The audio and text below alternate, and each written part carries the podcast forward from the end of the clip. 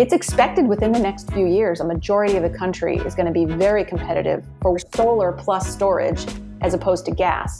Now, wind by itself is already beating gas. And I think that's the true tipping point for hybrids and for pure play renewables is when it costs less to build a new plant than it does to continue operating our existing assets that we depend on today. I'm Libby Wayman. I teach the MIT Energy and Climate Ventures course, and I'm also an investor at Breakthrough Energy Ventures and president of the board for the Boston Women's Energy Network. I'm Danielle Merfeld. I'm the Chief Technology Officer for GE Renewable Energy and a corporate officer of GE. Welcome, Danielle. You and I had a great discussion for a live event for the Boston Women's Energy Network, and I'm excited to catch up further today. First, tell us a little bit about GE Renewable Energy as a business and what it means to be the CTO. Sure. So, our renewable energy business is a $15 billion enterprise. We consist of an onshore wind and offshore wind business. We have we make wind blades for the industry. We have a hydro business that's um, very long and successful. In fact, we have about 25% of the world's hydro installed base and just over 40,000 wind turbines out in the field. And we also have a grid business that's a part of our structure. And our um, GE Grid business serves about 90% of the world's utilities. So we are a global player in renewable energy. That's a pretty massive scope and really exciting to be talking technology across that scope of renewables and across the industry. First, can you kind of take us back to how you got into this field and bring us to what you studied in college? Sure. So um, I chose electrical engineering not by any foresight um, and really understanding of what that meant at the time, but I decided that I thought lasers were cool. There was a lot of opportunity to learn, and I didn't think I was going to have to stick with it if I didn't like it. So I made an easy choice to to go into electrical engineering, and I just never looked back. Um, had a great time learning, you know, a lot in undergrad, and then decided to continue that with graduate school, um, which is where I really deepened my focus on semiconductor devices specifically.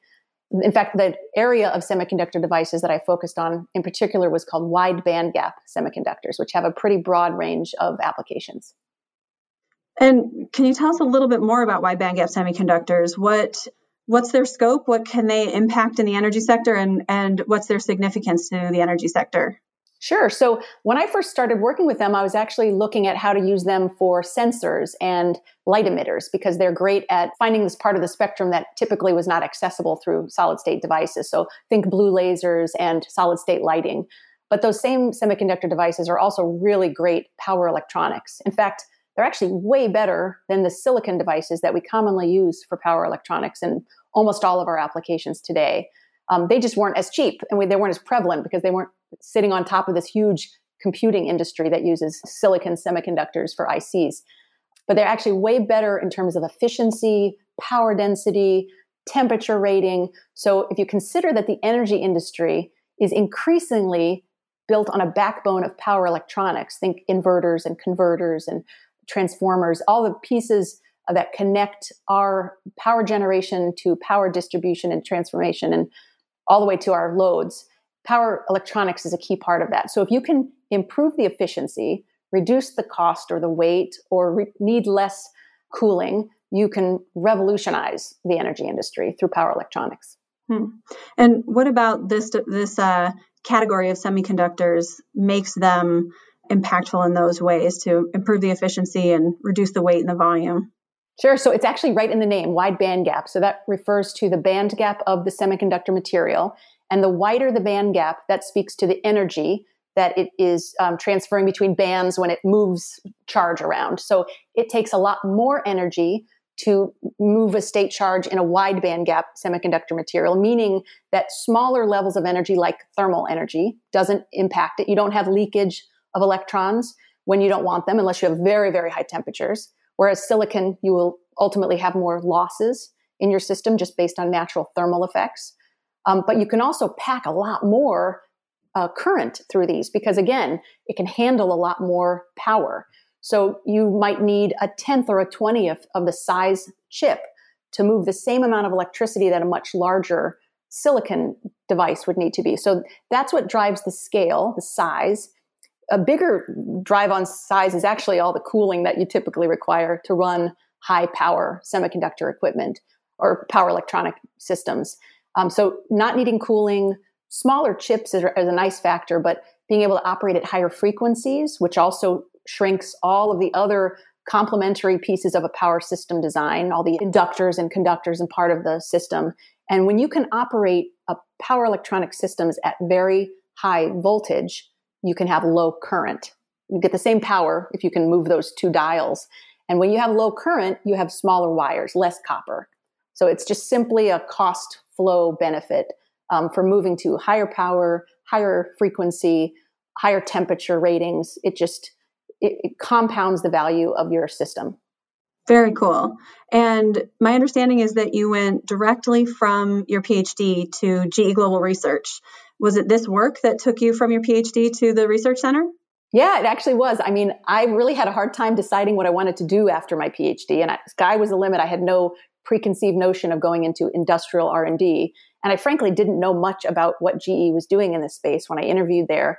But I found that this was maybe the one place in the world where I didn't have to choose between all those applications of solid state wide band gap semiconductors. I could do sensors, I could do lighting, I could do power electronics, communications.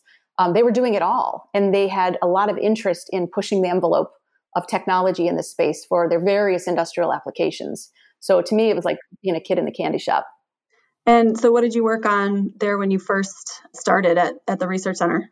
So, I first landed and took on probably the most exciting role I could have had at the time, which was this move to transition from conventional lighting to solid state lighting. So, using those wide band gap semiconductors to fill in the parts of the spectrum that we didn't have in solid state and um, transform from the really the company that was known for creating that lighting enterprise and really going to the source and changing it all. So, it was quite exciting.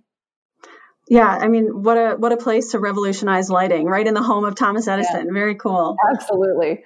Um, okay, so where did you go from there within GE? Well, the best things that have ha- happened to me in my career are sort of nice because I'm positioned with a broad technology background, but there's a lot of luck involved too. So the biggest luck I had was in the opportunity that sprung up after about six or seven years at the research center, working in the semiconductor space, building a team, learning my, you know, my leadership um, skills development. And this was an opportunity because we had quite a few DOE programs in the solar space. And they really needed a leader to help coordinate these various programs. And I thought it would be interesting to try something new. I was very interested in solar. And to me, it was not as big of a, of a technical step because the solid state devices that I was working with, you give it energy, it gives you light. These were you give it light, it gives you energy. So there was a lot of places for me to um, build on my foundation and, and, add value quickly. And then I just fell in love with it. I mean, solar was magic to me. Um, it could transform our industries and GE. Our energy business was a foundational part and is still a foundational part of the world's energy structures. So again, what better place to try to change the world than the place where your impact can have the most global footprint. So I started in solar. We had a small business that we were launching and we'd made some good acquisitions. We were developing some thin film technology.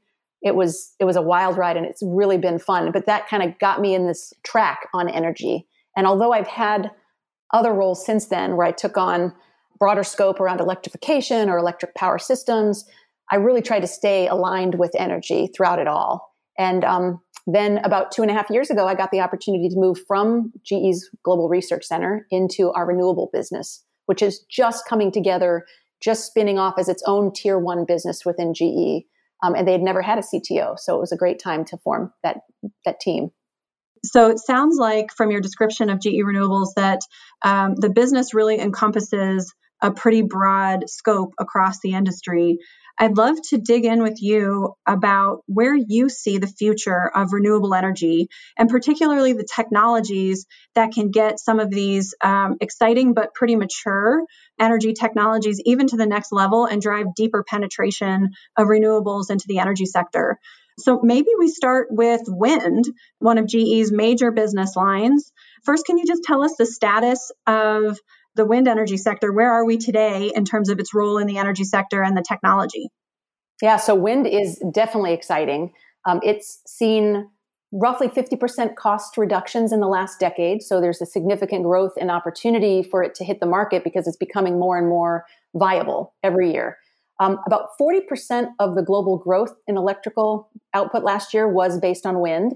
And about, this is in context of almost 75% of that global growth is renewables and storage. So wind is a part of a new club that's really taking over the new power generation growth that the world is demanding.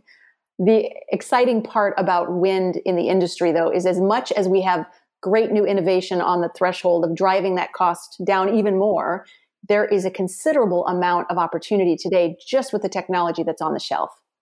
And so I think it's interesting that that wind represents such a big portion of the market in terms of new energy technology that's being installed, not only as a share of renewables, but as a share of the total sector. And yet it's only about 7% of today's global energy mix. And so now you're talking about the technologies. What are some of the technologies that you're most excited about to drive yet further adoption of wind to grow the percent of, of total global energy mix that is attributable to wind? Yeah, Libby, you make a great point about that big differential between how much new power is based on wind and how much of the existing framework is wind. And it is a quite a big difference. So much of that is just based on the sheer magnitude of our energy industry and how big our global network is. So it's going to take a lot for wind to penetrate deeply into that base. Although every year that we're retiring more coal, every year that wind's costs come down, it um, it speeds up. So the next big phase of wind becoming even more highly penetrated is all based on cost. So what drives the wind's levelized cost of electricity down further? It's simple. It's decreasing the amount of cost of each turbine and the framework of the system that it sits in and in increasing the amount of power you get from each turbine. And that is usually referred to as the capacity factor. It's the amount of kilowatt hours generated per rated kilowatt. A lot of ways to do that are fundamentally longer rotors. There's a lot of opportunity in controls to modify and use the turbine differently and essentially let it survive past its load ratings in some cases. So you can really engineer the output in a way that you couldn't have even 10 years ago. Some of the other things that are coming um, have to do with the components themselves. The big ones are rotors, towers, generators. And so, to put those developments into context, where is wind and where are wind turbines today? We just saw a, a, new product release from GE. Can you tell us about the new product? What's the the rating of the turbine? What's the diameter of the rotor? What are the wind speeds that it can work? The cut in wind speeds and the capacity factor. Uh, just kind of ground us in the state of the art today. So there are several different segments of how wind plays. So what works in uh, Germany isn't the same turbine that will work the best in the US. So that's probably an important truth for people to realize. The same configuration isn't best everywhere. But something like in Germany, our product, um, our recent product launch there is our Cypress machine. It's a 5.3 megawatt, 158 meter rotor behemoth, and it actually has a jointed blade. So to be able to make a blade that long and be able to transport it around the countryside and and build it in these very constrained environments and ship the parts, we had to do this really novel innovation about separating the blade and and building it in two pieces and joining it on the field. That that's one important innovation that I think I wanted to highlight in that launch. So we've just announced in our offshore wind business another really large wind turbine system. In fact, the largest one that exists today on the planet. It's a 12 megawatt, 220 meter rotor system. That means each blade is 107 meters long. That's the length of a football field plus both end zones. Wow. And it's just incredible. The engineering capacity for this is, is mind bending. And I can't believe that your onshore turbines have jointed blades. So tell us what goes into a structure that large with that much force on it, you know, 100 meters up in the air or more uh, with a jointed blade. Can you tell us a little bit about the technology that goes into that? So, the structure of that system and the joining of those t- two pieces is really where the magic is. But I would say in any wind blade, the aerodynamic shape of the blade and how the blade is pitched and controlled is really the core. That's the key. That's where you make the engine of the wind turbine, you know, move. So all that joint, all the magic that we had to do to engineer the solution, that was just um, gravy on top. You know, that was just to solve a logistics problem. That was just to be able to extend that rotor a little bit more. What we found, however, is that in addition to solving a logistics problem, we've also opened up amazing flexibility, not just in our supply chain, but also in the customization of those tips. And can we think about modifying that tip design? That's where most of your power is captured in the wind, is in that outer, you know, 20, 30% of the blade. And do we start thinking about tips that are designed for certain environments or even for in the future certain pads on a wind farm site. That flexibility that we get with each innovation is sort of like the the bonus after you hmm. you know you run the hard race and then you realize that there's more to come. Yeah that's definitely a, a benefit that i hadn't anticipated. And for the offshore machine uh, that that's a giant. That is enormous. Are those segmented blades as well? No. In fact luckily for us they don't have to be because all of our, and typically in the offshore wind industry, you're going to be manufacturing your blade at a port or near a port and then transferring it to the field, essentially the place where you're going to be developing your turbines on water. So it's flat. You don't have to go under bridges or over mountains or under tunnels. Um, it, it's a lot easier of a logistics issue. Uh, but that doesn't mean in the future we wouldn't see so many benefits from a jointed design that we wouldn't want to do that. But right now we don't have that in our in our design. Hmm. And I don't know if you can talk about this, but can you give us a peek at what might be coming in terms of technical innovation that could take wind to the next step? Yeah, one thing that is easy to overlook when you think about a big system like a wind turbine, because you think so easily of the physical manifestation, like we were just discussing, the blade or you know the design of any part of it, is the digital side. So being able to just like you do with your phone or just like Tesla does, being able to update the software or the controls on an asset and improve its performance over time, developing apps that change how it engages with its environment or using it to operate the system in a way that extends life or performance. We're at the very beginning in this industry of being able to operate our systems that way, or even having the digital engagement on a services side to do that. So I think there's a tremendous amount of opportunity there. Um, but in the meantime, we have a lot of physical stuff too. One thing I didn't mention when I was talking about jointed blades is additive technology. And those of you who are very familiar with additive printing or 3D printing of parts probably think of metal parts. And our GE Aviation business has been pioneering making highly specific, dense metal alloys into parts that go in hot parts of the jet engine. So we get this space in our DNA in GE. What we need in the wind industry and in renewables overall is a whole different approach to additive technology. It's not about a high cost, high dense, high temperature metal alloy part. It's about really cheap, big, uh, stable components, whether it's the blade or the tower. We're talking about revolutionizing not a detailed component that requires a lot of care for the design. We're talking about how do you make something more robust, higher quality, more modular, more on site. We just announced a great partnership to continue to develop our additive printing work on towers. And now think about this if you can print the concrete and the structural integrity of a, of a tower, now you're not limited to the foundation or the pedestal width or diameter.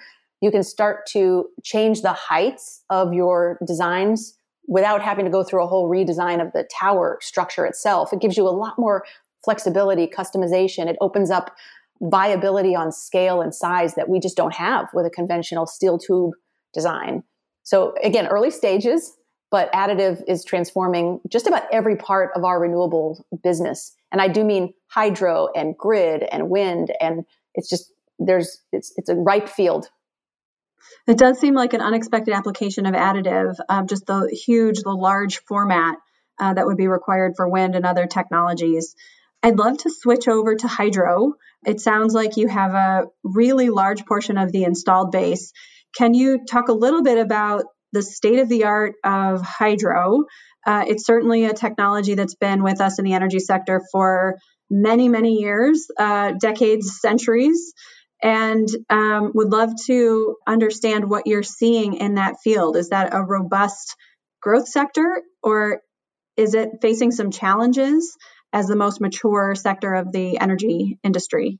Great question, Libby, because there is a lot of discussion about hydro, given that it's partnered with these other renewables that are growing like wildfire. I mean, solar and wind are leaving hydro in the dust when it comes to growth rates. However, hydro is still almost double the total combined power generation capability of, of the other renewables.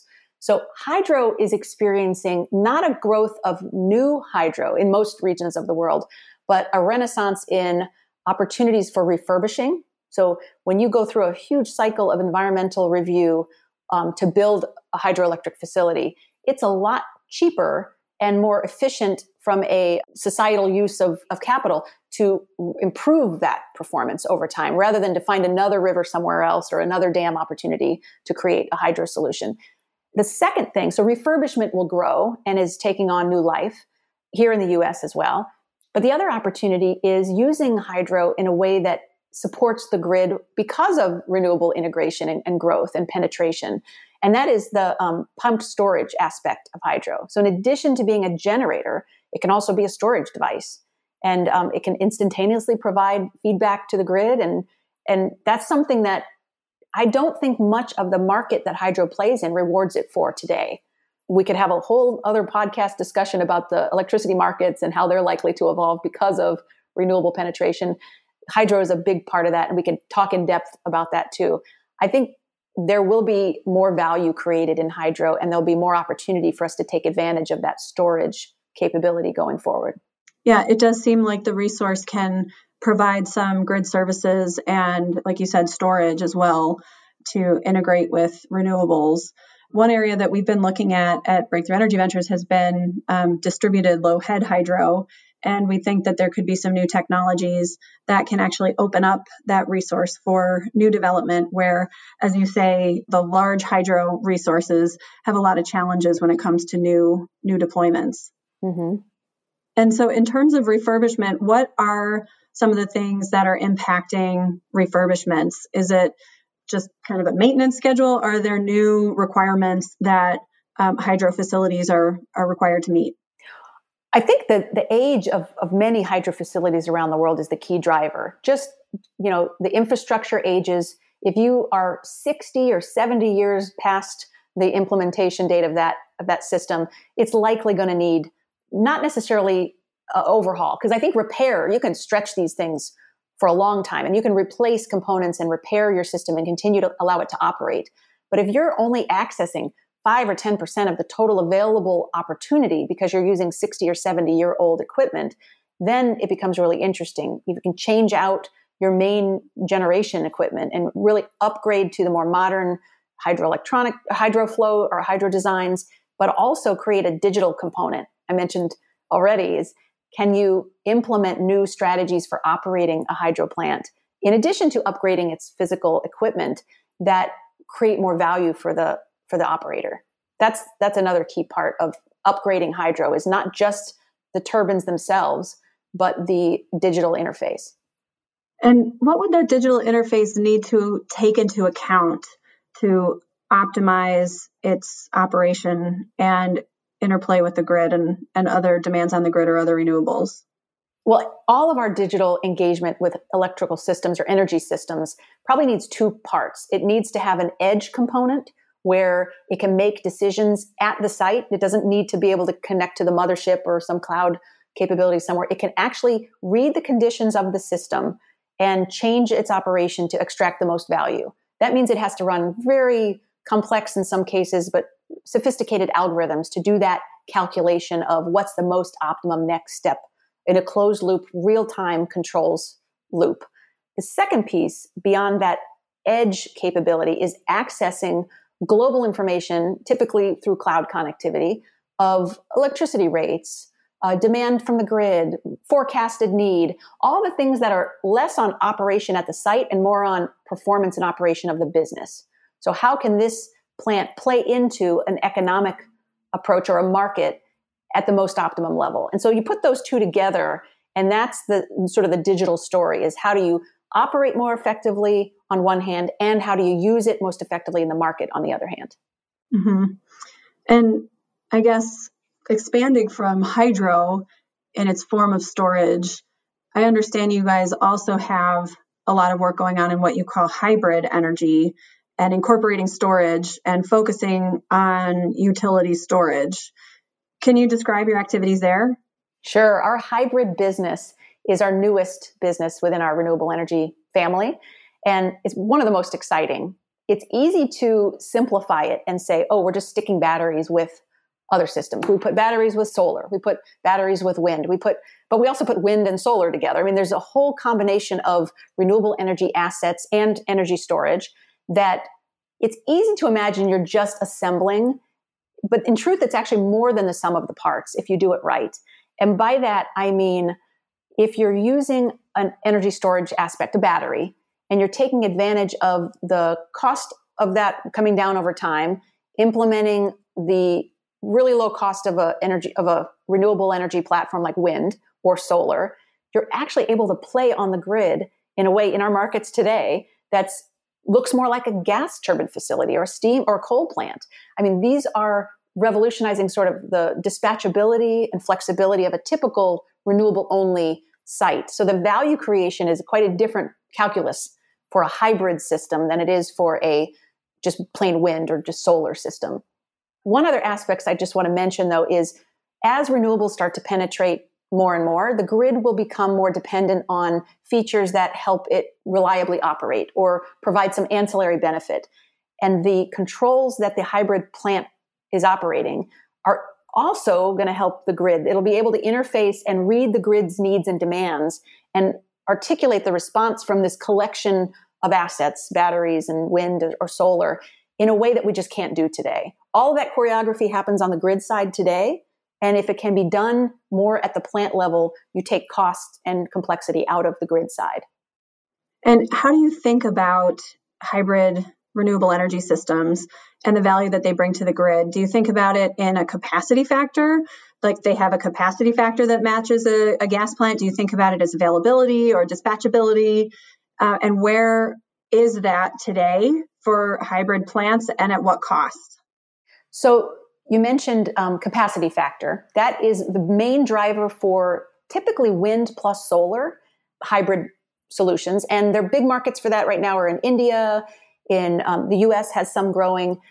The driver there is if you're going to build a new substation, a distribution unit, and you have a big renewables plant out in the middle of nowhere, you really don't want to build all that transmission if it's only going to be on when the sun is shining or if it's only going to work when the wind is blowing. So adding the cost of the batteries to that is marginal in, with respect to the cost of that transmission line. So the capacity factor of that plant is a really big driver for the overall cost payback of that entire investment. So capacity factor is a big deal. And we can get up to 60% capacity factor in some cases by just combining solar and wind. And how does that asset compete with, for example, a natural gas asset that might be the alternative at kind of the grid level? I think it makes sense that installing batteries and hybridizing a plant is a great alternative to building out transmission line, but at a, a click higher level, the system has the option of installing a hybrid plant versus a natural gas plant. Are those two at parity yet, or is there still a way to go on the hybrid renewables side? They are at parity in many parts of the world. In fact, I would say we've seen areas where it's already cheaper to do that with, say, solar and storage than a gas plant. And of course, it's highly dependent on gas price and location. But if you think about a typical large gas turbine facility, those turbines run the big ones, the good ones, um, ours, frankly, from GE, are running in the low 60%, low to mid, maybe 65% capacity factor is a really great efficiency level. So you have that, if you have that and you have very cheap gas, you're competitive. But when you start to see 60% or plus hybrid solution coming out, or you can add storage to that and improve it even more, so over 75% capacity factor, say, then you really do have a competitive, you really do have a shift in the balance of opportunity. And do you think that the price of batteries and the cost of batteries are where they need to be for new build solar and storage or solar storage and wind plants to continue to uh, displace natural gas plants as you know we've already seen um, displacements in coal or do we need further cost reductions in storage to make that truly competitive at a larger scale so great question because we're at the tipping point now there are parts of the southwest where we're seeing solar plus storage beat fossil based plants hands down in terms of overall cost but most of the country isn't there yet. We expect that with the expected cost of batteries declining as fast as they are, and the learning curve is very predictable, and we've seen it in wind and we've seen it in solar, so we, we get how to project this, although we almost always under uh, project that, that cost reduction. It's expected within the next few years, a majority of the country is going to be very competitive for solar plus storage as opposed to gas. Now, wind by itself is already beating gas it has been for a couple years on just pure cost if you're going to build new gas versus build new wind. In the next few years, we'll start competing on variable cost. And I think that's the true tipping point for hybrids and for pure play renewables is when it costs less to build a new plant than it does to continue operating our existing assets that we depend on today. Absolutely. And you also have a grid business. Transmission is notoriously difficult and impossible almost to build. Are there innovations that can uh, break down some of those barriers for new transmission to be built to connect parts of the country and even internationally that have great renewable assets with those that don't? Yeah, the biggest growth area in transmission is HVDC. And it's a hot area partly because it's becoming more cost competitive as innovation happens and we bring the cost down of these very complex systems. But also in the HVDC space, we're seeing um, it come into play for, say, offshore wind, where you need something like HVDC because you can't transport that much power through this medium, water, without having too much losses. So AC transmission doesn't work. So HVDC is starting to grow partly because offshore wind is demanding it, and that volume is reducing costs faster for on land applications. And the reason why somebody might want to use HVDC on land, besides long haul, you know, going from the center of the country to the coast, where the efficiency is much better, you don't have as much transmission loss. You also need HVDC just to connect parts of the grid that are at different frequencies. We see this in Europe, these base stations that are connecting a 50 hertz and a 60 hertz grid. So if you fast forward and you think about how the world adopts more renewables, some of the solution is actually just connecting the transmission lines we already have and being able to share when it's sunny or windy in this part of the world with where it's not in this other part of the world. And you've taken out the need for storage or gas or fossil based support because you're able to instantaneously move wind energy hundreds of thousands of miles across this whole network. So those those links are going to be really important, and that's also a big part of the innovation in transmission. Mm-hmm there's a huge component of opposition to high voltage DC transmission um, just because people don't really want it around. How do you combat or um, how do you address that challenge uh, to get projects built? Well, first of all, I think the most important thing we can do for our communities and our policymakers is just provide information. So some of this is just the basics of what is it really and what's the boogeyman risk? You know, what's not real but you have fear of the good thing about HVDC is it's a lot smaller footprint than AC conventional lines. So if you were to use the same corridors, you could get multiples of power flow through the same corridor just by switching from AC to DC in the lines. So that's one benefit that even people who are NIMBY and don't want to see new lines would be happy for because you're using the space that you've already created for power lines. You're just upgrading the ability to hold capacity there. Now that's costly, ripping out things that work to put in things that also work doesn't always happen and isn't always supported by policy. But um, I think the, main question that we're going to have to come to grips with to decide how we move forward in this space is is it worth it? You know, if it means we add transmission lines over a mountaintop or in an area that's got population that can see it, is that population going to be healthier, happier, safer, wealthier because of it? And is it do they understand that? Do they believe it? you know, I think the data, we just need to provide the data so that we can make good societal choices.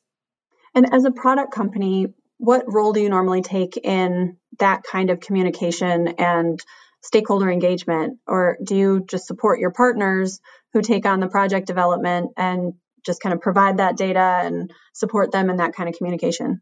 Yeah, we do as much as we can in terms of highlighting the opportunity, talking about the benefits, generally we don't lobby in communities. We, we try that's definitely our customer view is that our they're the they're the owners of these equipment that we sell. We're the oem so they're going to own this equipment and operate it for the next 50 plus years.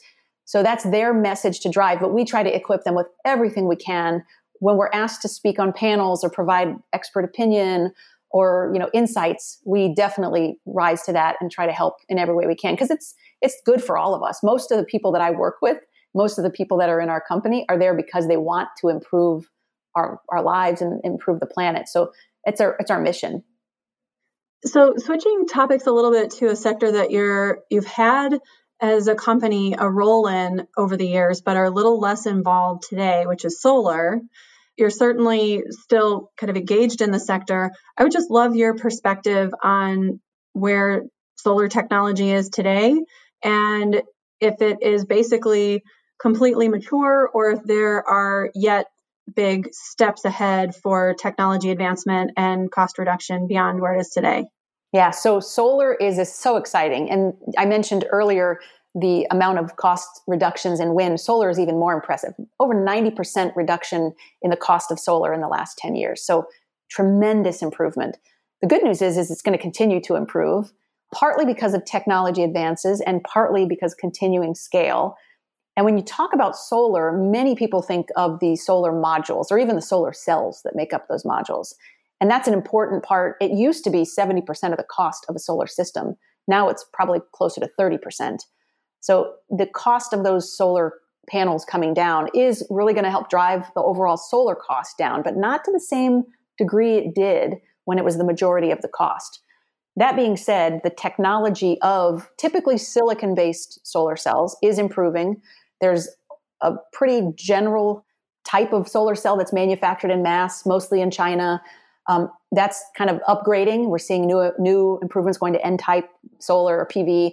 And I think we're going to continue to see that multi layers where you're extracting more of the wavelengths of light from the sun. But let's not count out thin film, even though it's a very small minority of the solar panel kind of opportunity. It is highly efficient, it's growing fast, there's lots of opportunity, a lot of different types of compounds can be used. And frankly, it's a, a lower capex, lower environmental impact um, approach. So, in addition to trying to make clean energy, we also across this industry are thinking about the circularity of our products. How much recycled material are we using in them? How much recyclable material are we using? And um, how do we close that loop and, and reduce our costs of materials, but also reduce the end of life costs and any kind of mitigation? It's still a great payback on the carbon or on the materials that's used, way better than almost any other kind of um, energy generation. Wind and solar kind of lead the pack, but they can get better. So solar will continue to move in that direction of getting better in cost at the module level. And one thing I would say is don't discount the the piece that connects the solar to the grid. I mean, it's formed specifically through the, the solar inverter.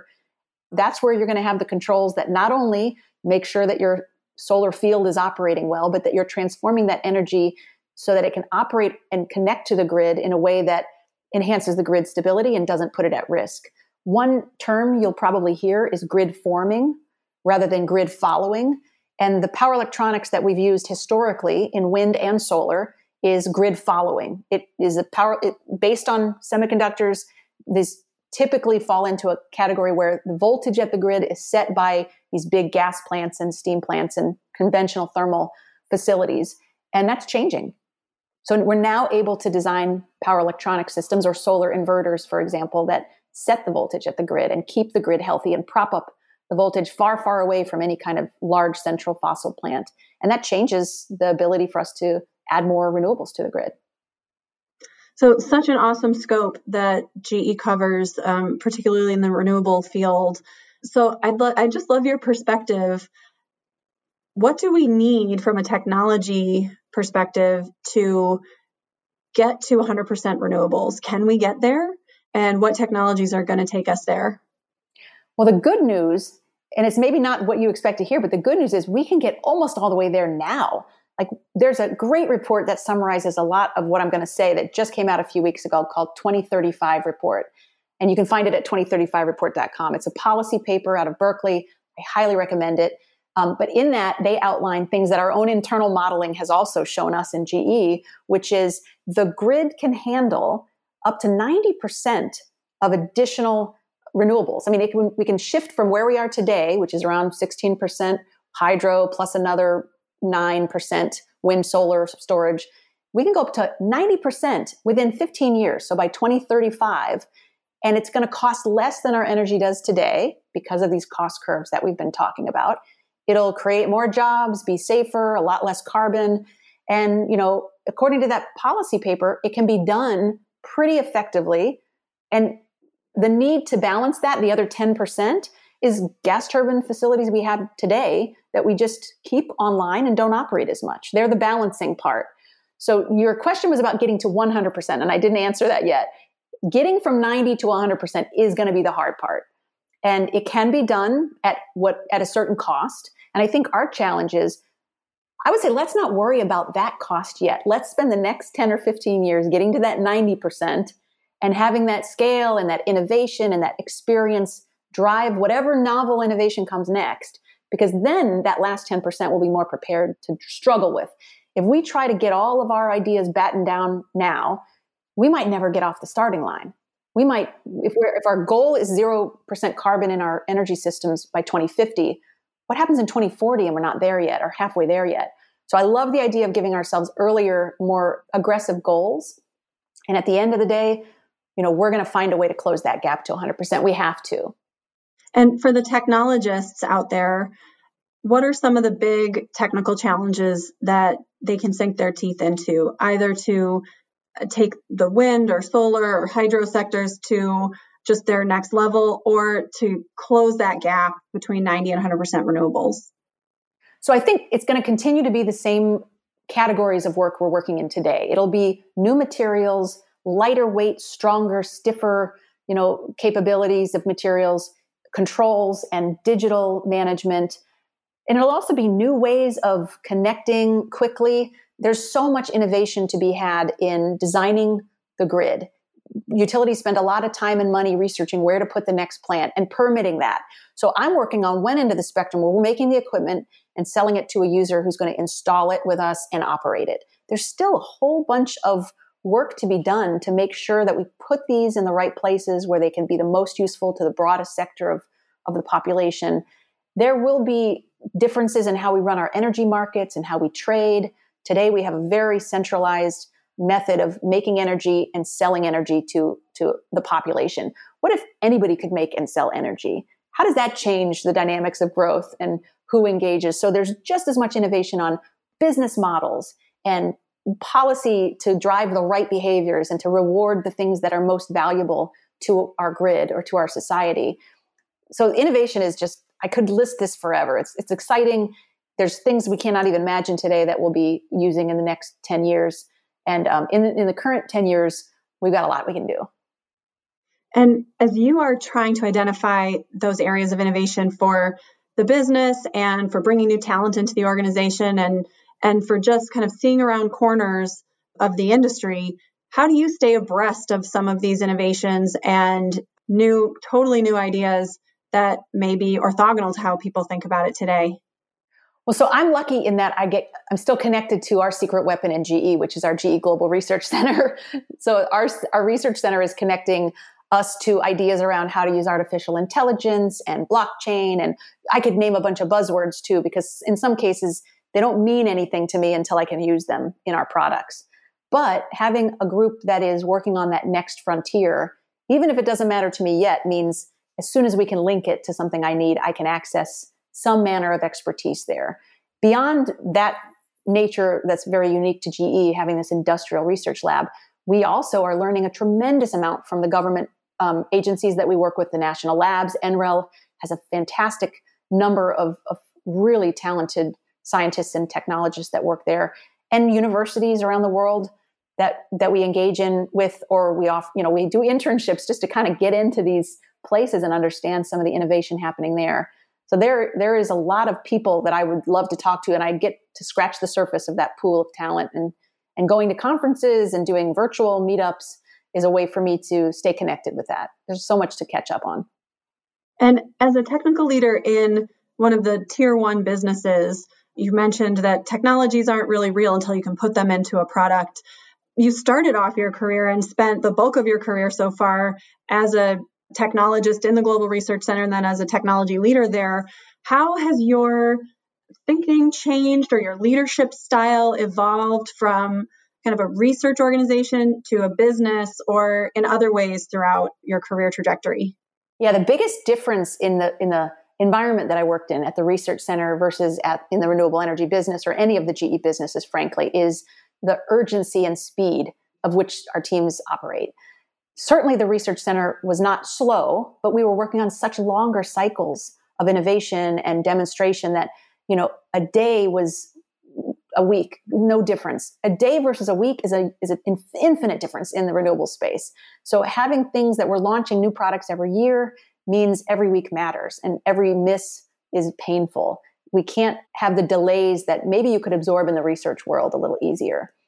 My style has probably flexed maybe more than i realize in terms of doing a lot more listening having humility when it comes to new spaces and wind. I was not a wind and i still am not a wind expert and i'm surrounded by wind expertise in this in this business. So knowing that i get to help chart the path of our strategy but i'm leaning on people who have spent their careers doing this and understanding in depth the technology opportunity or the risks it's given me a um, an approach that at the research center i didn't need as much and i need it greatly in this space well, I'd say it would be a pretty big display of humility for uh, CTO of the business to say you're not a, a wind expert. Uh, it's probably all pretty relative.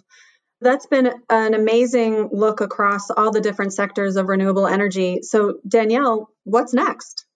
I think the way we want to think about renewable energy and its penetration in the grid and its transformation of our energy sector is really important. We talk a lot about the connection of renewables to the climate crisis and to reducing our carbon footprint and ultimately leading to a zero carbon energy sector by 2050. That's a baseline that most everyone agrees on.